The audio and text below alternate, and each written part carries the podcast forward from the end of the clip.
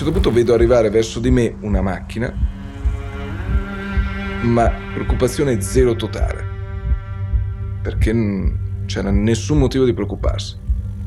Andiamo tutte e due a velocità normalissima, lei a distanza, mi vede sicuramente, visto che ci siamo solo io e lui, non posso pensare non mi vede. Sta di fatto che, incredibilmente, la macchina, proprio quando è vicina a me, decide di svoltare, passando quindi sulla mia corsia. Io le vado ovviamente addosso completamente.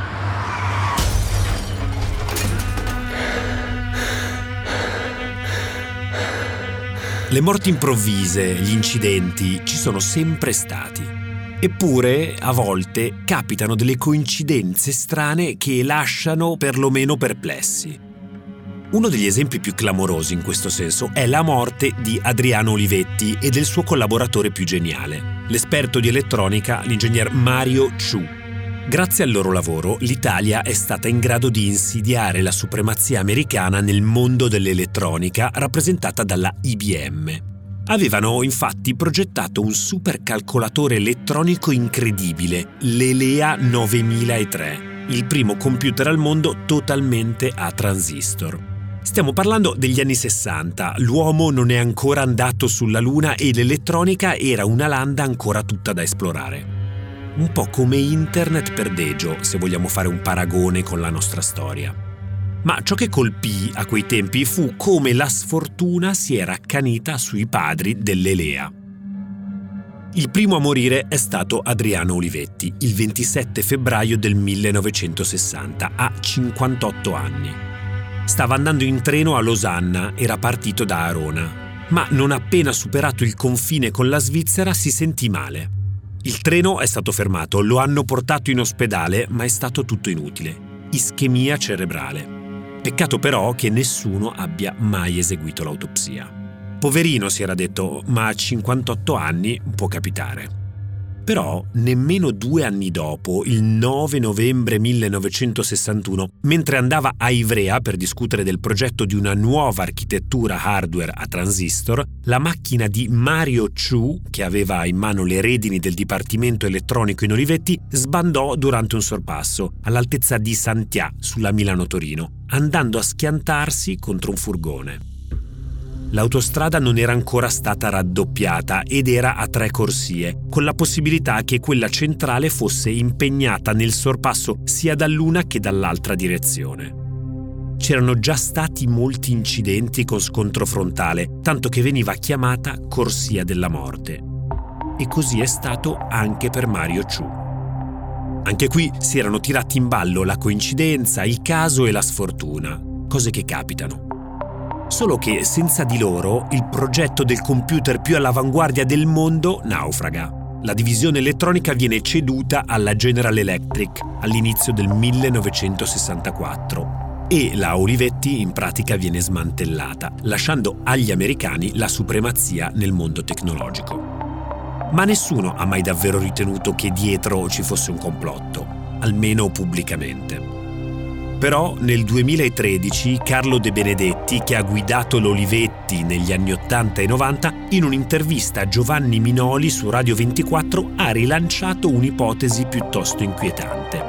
E se l'incidente di Mario Chu non fosse stato un caso? E se di mezzo ci fossero i servizi segreti americani che lo hanno provocato per favorire l'IBM?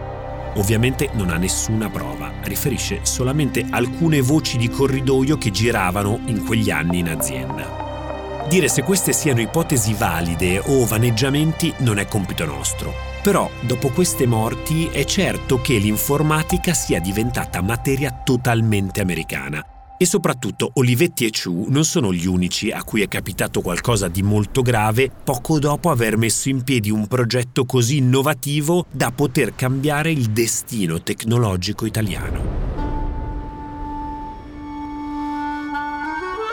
Io sono Riccardo Haupt e questo è Freedomland, l'occasione per diventare tutti ricchi. Il nuovo podcast di Will in collaborazione con Boat Sound per la serie Super Crash, dove raccontiamo le incredibili ascese e i crolli implacabili delle più grandi ed entusiasmanti avventure imprenditoriali italiane.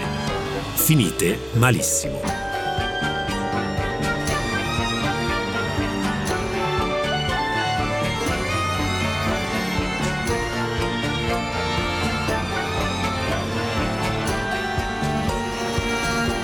Episodio 7. L'indomabile. Volo in aria, il casco vola via e quindi era lasciato male di sicuro. Ricado per terra e letteralmente parlando mi spacco la testa. Dejo, dopo essere volato in aria, atterra sull'asfalto. Resta a terra, immobile, con il sangue che si allarga sotto la sua testa. Ha perso conoscenza e poco dopo smette di respirare.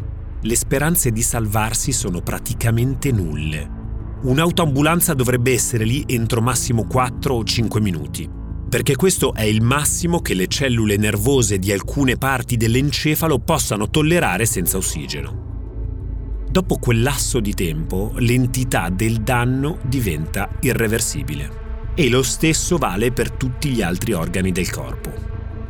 Ma non solo quelli sono tempi da Formula 1 e per di più sulle strade tortuose della Corsica. È pure metà agosto. Dejo è spacciato. A meno che qualcuno da lassù non decida di buttare un occhio a ciò che succede sulla Terra. Io credo che in quel momento dimostro quanto immenso C puntini puntini ho nella vita perché in quel momento sta sorvolando la zona l'elicottero dell'ospedale di Bastia, che ovviamente vede tutto l'incidente. Ovviamente si abbassa immediatamente, addirittura a terra sulla strada dove c'era l'incidente. L'elicottero non ha ancora toccato terra che due medici sono già scesi a soccorrere Dejo. C'è solo una possibilità per salvarlo, fare una tracheotomia d'emergenza, direttamente in strada. Così gli liberano il collo, gli praticano un'incisione appena sotto il pomo d'Adamo e gli infilano una cannula direttamente nella trachea. Anche se in maniera artificiale i polmoni ricominciano a pompare ossigeno. Ma nonostante questa manovra non è detto che l'emergenza sia finita. Tutt'altro. Lo sollevano e lo caricano sull'elicottero. L'ospedale più vicino è Bastia, dove era sbarcato neanche un'ora prima. All'ospedale verificano immediatamente le mie condizioni sono le peggiori in assoluto che tu puoi avere per avere ancora una possibilità di vita, perché è un coma di grado 4. Il coma a 15 gradi, il primo grado è mortale, il secondo e il terzo diventi un vegetale, se te la cavi resti un vegetale. Il quarto grado è il primo che ti dà una possibilità, non si sa neanche su quanti. Anche se la fortuna è stata dalla sua, per Dejo le possibilità di sopravvivere sono poco sopra lo zero. Il braccio è frantumato, la gamba aperta in due, il cranio fratturato. Per prima cosa, in pronto soccorso decidono di operare il braccio. La necrosi per il mancato afflusso di sangue è troppo rischiosa. Potrebbe arrivare al cuore e rendere il salvataggio d'emergenza del tutto inutile. Però non ci sono chirurghi. Già lo staff dell'ospedale è ridotto per ferie, i dottori sono più al mare che in corsia sperare di trovare uno specialista capace di mettere le mani su una situazione così estrema è praticamente un'attività dettata più dal dovere che dalla speranza di riuscire ad avere successo. Per 24 ore i telefoni squillano a vuoto, non risponde nessun dottore disponibile.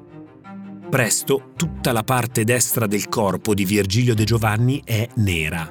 A chiunque toccherà quell'operazione non resterà che amputare il braccio.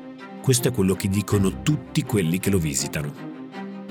Il giorno dopo, finalmente un chirurgo alza la cornetta.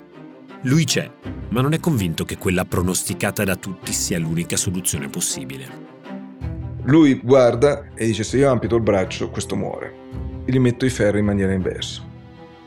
Estraggono dal mio braccio a quel punto, prima di tutto, ovviamente i pezzi di ossa. 174 pezzi di ossa diversi. Lui ci mette i ferri e con questi ferri lui dice il mio braccio tornerà a funzionare. Doveva essere un'operazione di massimo due ore. Di più, il corpo di Virgilio De Giovanni non l'avrebbe tollerato. Però la situazione è più compromessa di ciò che sembrava. Il medico non riesce a finire prima di cinque ore e mezza. La reazione di Dejo è violentissima, il suo corpo inizia a sudare abbondantemente, in 48 ore perde 27 litri d'acqua. Il suo peso passa da 75 kg a 48. Chi lo vede lo giudica un cadavere bagnato su un letto di ospedale. È questione di ore, dicono alla famiglia.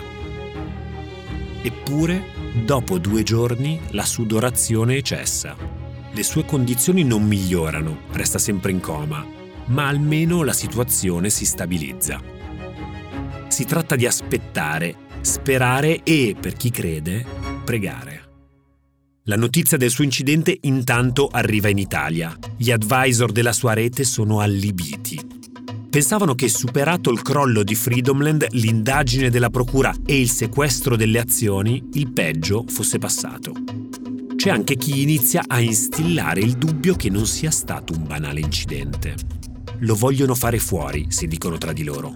Visto che non ci sono riusciti imprenditorialmente, hanno provato a farlo fisicamente. Freedomland dava fastidio. Avrebbe rovesciato il mondo delle telecomunicazioni, avrebbe distrutto lo status quo in Italia toccare i monopoli è sempre una mossa azzardata. Ma è un'idea che si sgonfia in fretta. Colui che ha invaso la corsia dove viaggiava Dejo è un signore francese di 70 anni, residente da sempre in Corsica, che non ha niente a che fare né con il mondo degli affari né con quello dei complotti semplicemente ha svoltato per tornare a casa e non lo ha visto arrivare. Per 16 giorni, nel letto dell'ospedale di Bastia, la vita di Dejo resta in pausa. Riprende solo il 28 agosto, quando riapre gli occhi e riconosce i suoi familiari. Il primo ricordo che ho è quello che a chiunque quando si sveglia da un coma profondo, che non riparte dalla sua età o dal giorno prima dell'incidente che ha avuto, parte da quando nasce, da rinato. E tu in quel momento lì è come se avessi un anno, due anni, tre anni. Tanto è vero che mio figlio e mia figlia, che ovviamente riescono a vedermi, mi portano dei regalini. E mio figlio mi aveva portato un giochino che io non riuscivo neanche a capire. E quindi gli dissi, ma cos'è? papà, non lo vedi? Era un gioco. E faccio, ma cosa ci faccio con questo? Contro ogni pronostico, Virgilio De Giovanni è ancora vivo, sopravvissuto a un coma di livello 4 della scala di Glasgow. L'inferno praticamente, incredibile. Ma per lui ora i medici che lo hanno salvato non possono più fare niente. I miracoli, se vogliamo chiamarli così, vanno sostenuti con delle cure specialistiche che però sull'isola nessuno è in grado di fornirgli. Lo trasferiscono a Marsiglia, in un centro ultra qualificato per i casi di riabilitazione da traumi profondi come il suo. Un modo elegante per non chiamarli i casi disperati. In tutto hanno in cura appena 12 pazienti. Attenzione, i racconti del prossimo minuto e 20 secondi sono molto forti. Se pensate possano impressionarvi, saltateli per favore. Il paziente dietro la mia stanza aveva un pezzo di testa che letteralmente parlando gli mancava, gli era stato amputato. Una scena da paura. Il paziente alla mia sinistra era quello che mi faceva più pena, più commozione, a cui volevo più bene, perché era paralizzato al 100% completamente cosciente. Era una scena drammatica perché i suoi figli e sua moglie arrivavano tutti i giorni a fargli visita e io sentivo i figli piccoli che chiamavano papà papà e questo non rispondeva, è una cosa pazzesca. Il paziente di fronte a me era il mio incubo e solo io potevo sopportarlo perché era il paziente che aveva avuto il problema più pazzesco che aveva mai sentito in vita mia. Gli era caduta metà faccia. Metà faccia vuol dire che metà faccia era praticamente qualche centimetro più in basso dell'altra, quindi il naso era storto, la bocca era storta, l'occhio era storto, era tutto storto. Un mostro praticamente. Lui era l'unico fra i dodici che poteva alzarsi dal letto. Io, per esempio, avevo il braccio mezzo amputato, la gamba che era divisa in due me l'avevano riattaccata subito comunque sia. Il femore me l'aveva riattaccato in due, un lavoro perfetto. Mancava anche un pezzo di piede, ma quello tanto non serviva. Comunque non potevo muovermi dal letto. Lui dal letto si muoveva e si alzava ogni notte. Si spogliava e poi sceglieva la stanza dove entrare.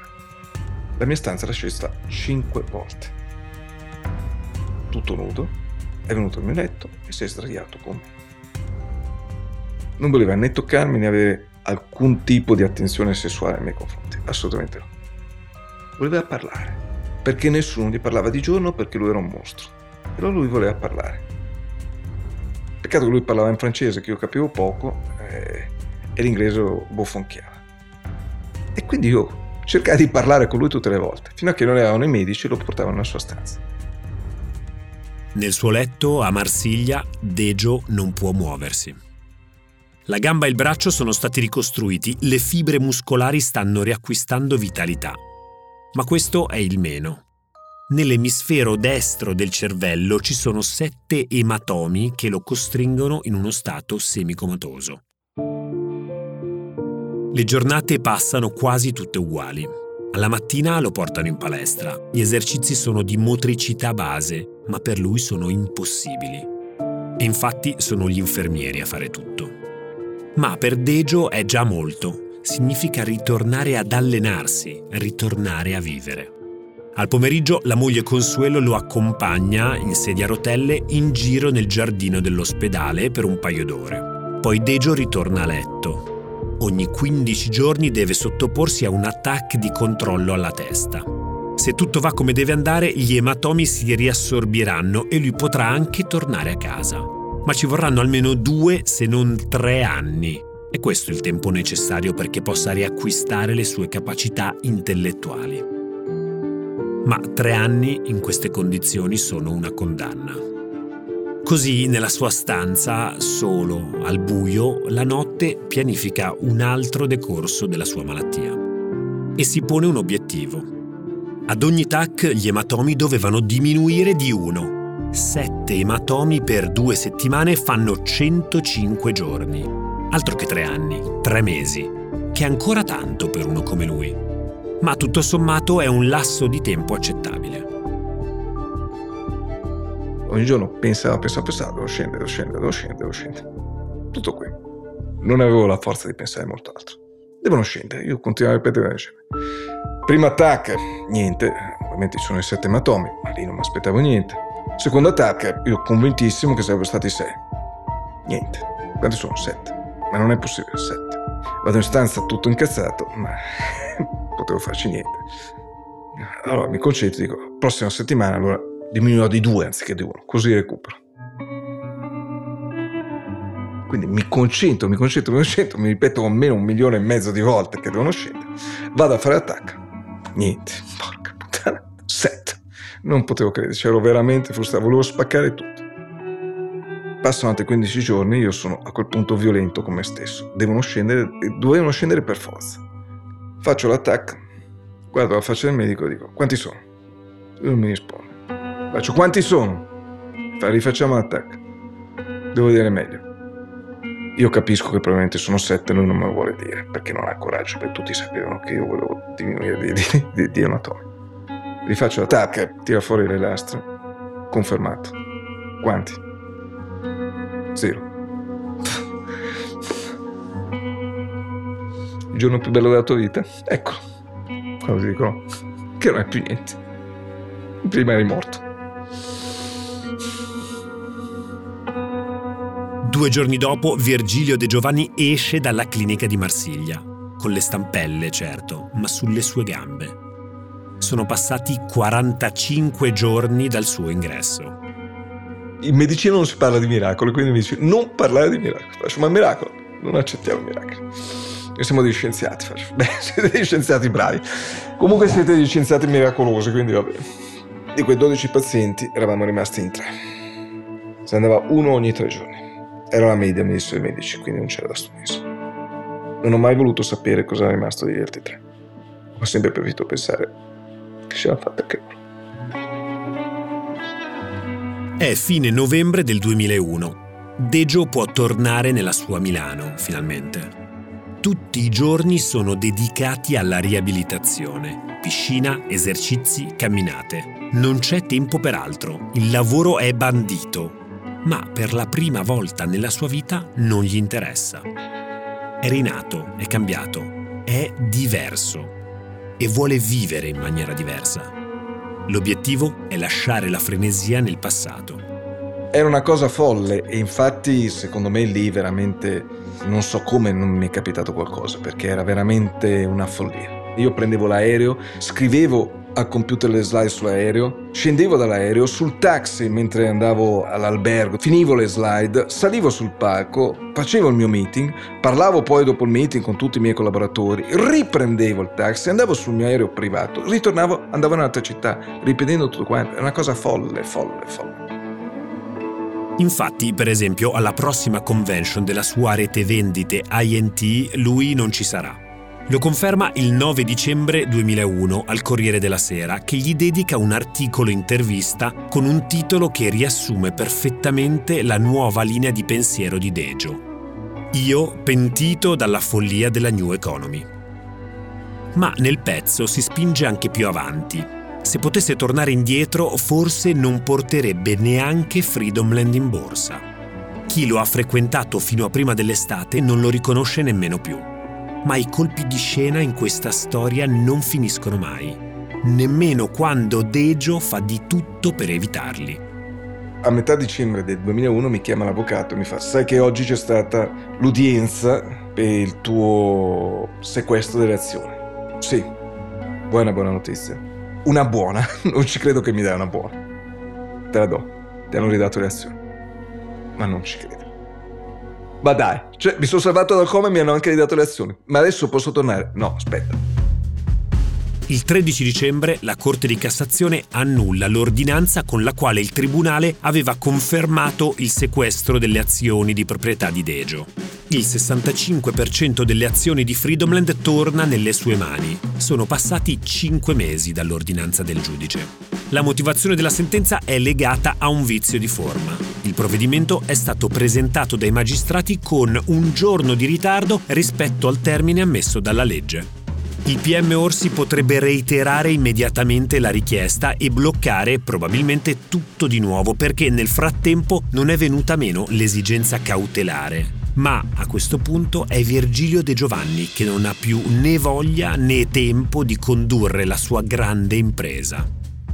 Vuole vendere e chiudere col passato ma per farlo deve prima prendere una decisione su come portare avanti la vicenda processuale per il falso in bilancio e abusivismo finanziario che ovviamente si era fermata durante il suo coma. In piena riabilitazione mi arriva dall'avvocato la richiesta. Dejo me lo devi dire tu, vuoi andare avanti fino alla fine, andiamo a processo con Friedrich o vuoi patteggiare? La mia prima risposta è stata ovviamente andiamo a processo, ma cosa devo patteggiare? Io non ho nulla da patteggiare. E l'avvocato, che è un amico ed è una persona veramente per bene, mi disse, io sono d'accordo con te, se vai a processo non ti preoccupare, siamo sicuramente messi in buona posizione. Te lo devo dire però da amico, quando vai a processo si apre tutto, ci sono i giornali, ci sono le televisioni, c'è tutto. E il tuo caso, come puoi immaginare, farà molto parlare. Sei pronto? Ecco, quel sei pronto, quella domanda lì, fu come un coltello in quel momento che mi stavano chiedendo se ero pronto a farmi coltellare ancora.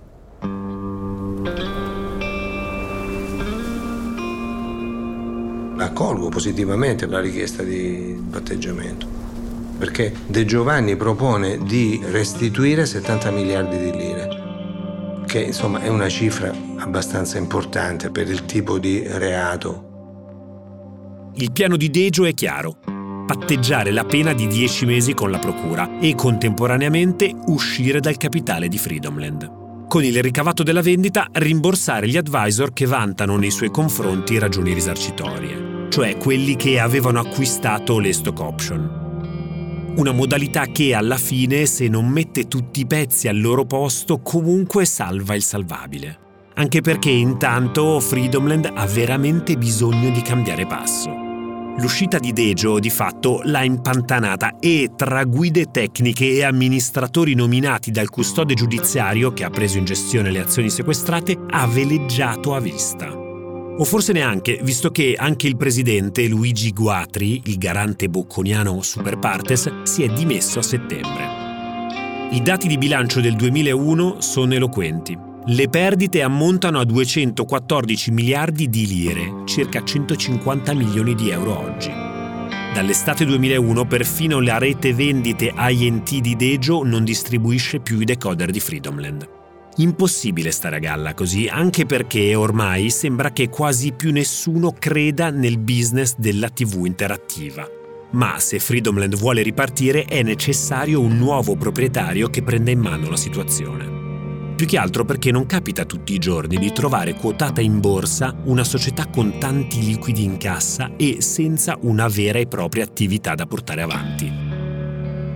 Potrebbe essere ancora un'occasione per diventare ricchi.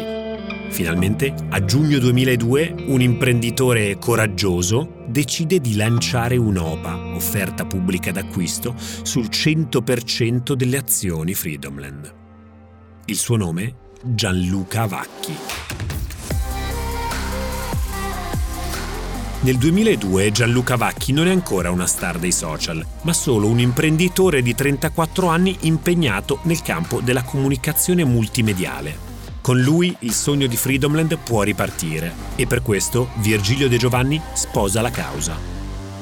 Io Freedomland la vendetti accettando la sua OPA a Gianluca Vacchi e a Bogarelli che era suo socio. Bugarelli era un principe della televisione, l'uomo che con Berlusconi ha costruito la televisione. E Vacchi all'epoca, diciamo che era molto, ma molto diverso dal Vacchi di oggi. Era un imprenditore veramente con caratteristiche geniali, che a me stava simpaticissimo e mi dispiacque solo che poi se la prese con me quando alla fine l'operazione che avevamo fatto insieme non andò a buon fine. Ma ad agosto, quando i giochi sembrano fatti, sul tavolo arriva una controopa, cioè una nuova offerta leggermente più alta dal punto di vista economico. 13 euro ad azione contro i 12,6 proposti da Vacchi.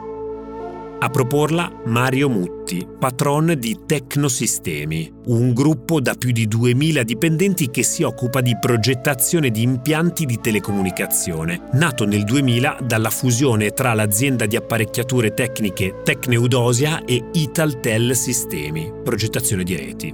I due profili sono completamente diversi. Vacchi è più ferrato sui contenuti TV e potrebbe portare avanti la sua idea originaria. Mutti invece è più esperto dal punto di vista tecnologico. Per quanto lui possa preferire il primo al secondo, sa anche che nel business vince chi fa il prezzo migliore. E Vacchi non rilancia. Freedomland diventa proprietà di Mutti. Dejo incassa poco più di 100 milioni di euro. Non male come exit, viste come si erano messe le cose, ma certo ben lontano dal miliardo che valeva il suo pacchetto di controllo solo due anni prima, al tempo della quotazione. Ma vanno più che bene per ciò che intende fare. Come d'accordo con la Procura, deve risarcire i 15.000 promotori della rete che avevano acquistato le stock option e che non avevano potuto beneficiarne. La base del negoziato è il 30% di quanto avevano investito, restituito in contanti. A disposizione Dejo mette 36 milioni di euro. Freedomland intanto cambia il nome in NTS, Network System, per essere utilizzata come scatola per collocare tecnosistemi in borsa, attraverso un'operazione detta di reverse merger. In breve ti compri una società già quotata per finire più velocemente in borsa, bypassando il lungo e complesso processo di quotazione.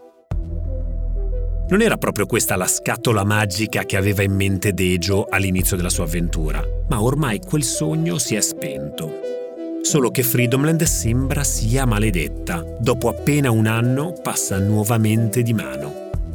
La complicata operazione di acquisizione messa in piedi da Tecnosistemi non va in porto e il neoproprietario Mutti si trova sommerso dai debiti con le banche che lo avevano sostenuto nella scalata con 160 milioni di euro. Contava di restituirli vendendo proprio Tecnosistemi a Freedomland, pagando con i soldi che aveva in cassa e poi fondere le due società. Ma qualcosa è andato storto. Mutti viene dichiarato insolvente, nonostante, appena un anno prima, il suo gruppo valesse 175 milioni di euro. La situazione è paradossale. La società che doveva salvare Freedomland in realtà è indebitata fino al collo. Alla fine arriva la famiglia Landi da Arezzo, che la rileva e la ingloba in Eutelia, quinto operatore di telecomunicazioni in Italia ma nemmeno loro sembrano intenzionati a far tornare Freedomland al suo modello di business originario. Semplicemente la usano per la solita operazione di reverse merger e quotarsi in borsa. Una volta venduto Freedom non me ne sono più interessato in alcun modo.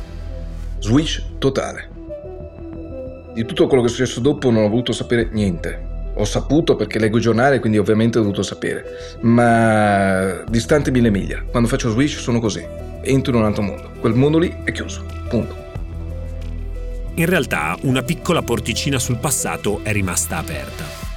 Si tratta della causa civile intentata dal SITI, Sindacato Italiano per la tutela dell'investimento, che, attraverso l'avvocato Sergio Calvetti, ha denunciato in solido i vertici di Freedomland, Banca Leonardo, Deloitte Touche e la Consob per il collocamento del titolo in borsa. La sentenza arriverà dopo sei anni, nel 2008. Il giudice del Tribunale di Milano, Amina Simonetti, riconoscerà per la prima volta la responsabilità civile della Consob rispetto alla quotazione di Freedomland cosa che non era stata possibile nel processo penale. Non ha vigilato a sufficienza sul prospetto di quotazione. Ne consegue che i circa 2000 azionisti che avevano investito in Freedomland e si sono uniti in questa class action saranno rimborsati con 3 milioni di euro. È la prima volta in cui vengono condannati in maniera così eh, importante, così significativa. Qui c'è una banca c'è la società di revisione e soprattutto c'è la Consob. Da un punto di vista istituzionale, questa sentenza significa che tutta la catena dei controlli eh, non solo non ha funzionato, ma è proprio andata a deragliato. Ecco. Risolti i conti con la giustizia, Virgilio De Giovanni potrebbe finalmente godersi la vita tranquilla che ha tanto desiderato. Ma in verità anche questo progetto salta. Con i soldi che ha potrebbe vivere in vacanza, alla turisti per sempre. Ne è convinta anche la moglie. Del resto lo abbiamo detto anche all'inizio del podcast. Cos'è la felicità se non la possibilità di non doversi preoccupare del denaro? Per lei era finito il lavoro. Non avevo più bisogno di lavorare. Ero ricco. Così mi disse. Sei ricco. Cosa tu ne avrai a fare? Tu non hai capito una cosa. Di quello che c'è in banca. A me me fai un cazzo. Io vivo se al mattino mi alzo e posso andare a fare qualcosa che posso creare, allora vivo. Lei ovviamente non lo capì e se andò. Ma non è solo questa la grande novità. Dejo è pronto a tornare sulle scene con un nuovo progetto. Il VoIP, le telefonate gratuite via internet. In realtà l'idea non è nuova, è la stessa che coltivava appena prima dell'incidente e che gli sembra ancora molto buona. Ma stavolta, per fondare la sua nuova grande impresa, il cui nome sarà Movitel, l'azienda che propone sul mercato un'offerta di telefonia a basso costo, non si lancia da solo. Con lui c'è l'ex presidente di Telecom Italia Gianmaria Rossignolo, una figura molto apprezzata dall'establishment della finanza. Un partner serio, affidabile e rispettabile. A più di qualcuno questa mossa sembra il modo con cui Dejo voglia dire al mondo di aver messo la testa a posto. Non è più il corsaro della finanza che abbiamo conosciuto fin qui. Non è più il tenente Dan che, in Forrest Gump, lotta contro la tempesta legato al pennone di una nave. E in un certo senso è vero, perché stavolta, oltre ad avere successo, Dejo ha anche un altro obiettivo. Modalità Kill Bill, che si può riassumere in una sola parola. Vendetta. In quel momento l'unica cosa che volevo era tornare in campo e dimostrare quello che sapevo fare. Cioè il fatto di essere stato così criticato nella maniera più estrema, insultato, beffeggiato, dato del truffatore, di quello che aveva portato niente, era una cosa che non riusciva a entrare nella mia testa. Non so, era una cosa che mi sembrava impossibile. E volevo dimostrare il contrario. E quello fu il più grande sbaglio che io feci in quel momento e anche per gli anni successivi.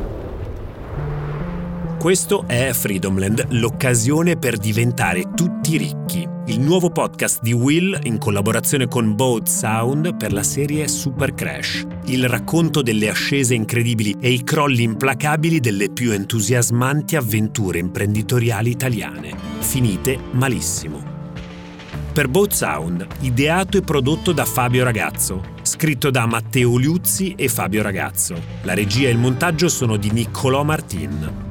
Per Will, la cura editoriale è di Riccardo Bassetto e Stefano Mangone. La supervisione ai testi è di Francesco Zaffarano. La post-produzione è di Lorenzo Marsiglia. I produttori esecutivi sono Riccardo Bassetto e Riccardo Haupt. La sigla originale è di Leopoldo Di Lenge. Si ringraziano Virgilio De Giovanni e Luigi Orsi per la disponibilità nel rilasciarci le interviste. Gli estratti sono presi dall'archivio di Virgilio De Giovanni e dai video YouTube segnati nella sinossi di puntata. Io sono Riccardo Haupt e vi aspetto nella prossima puntata. Un senso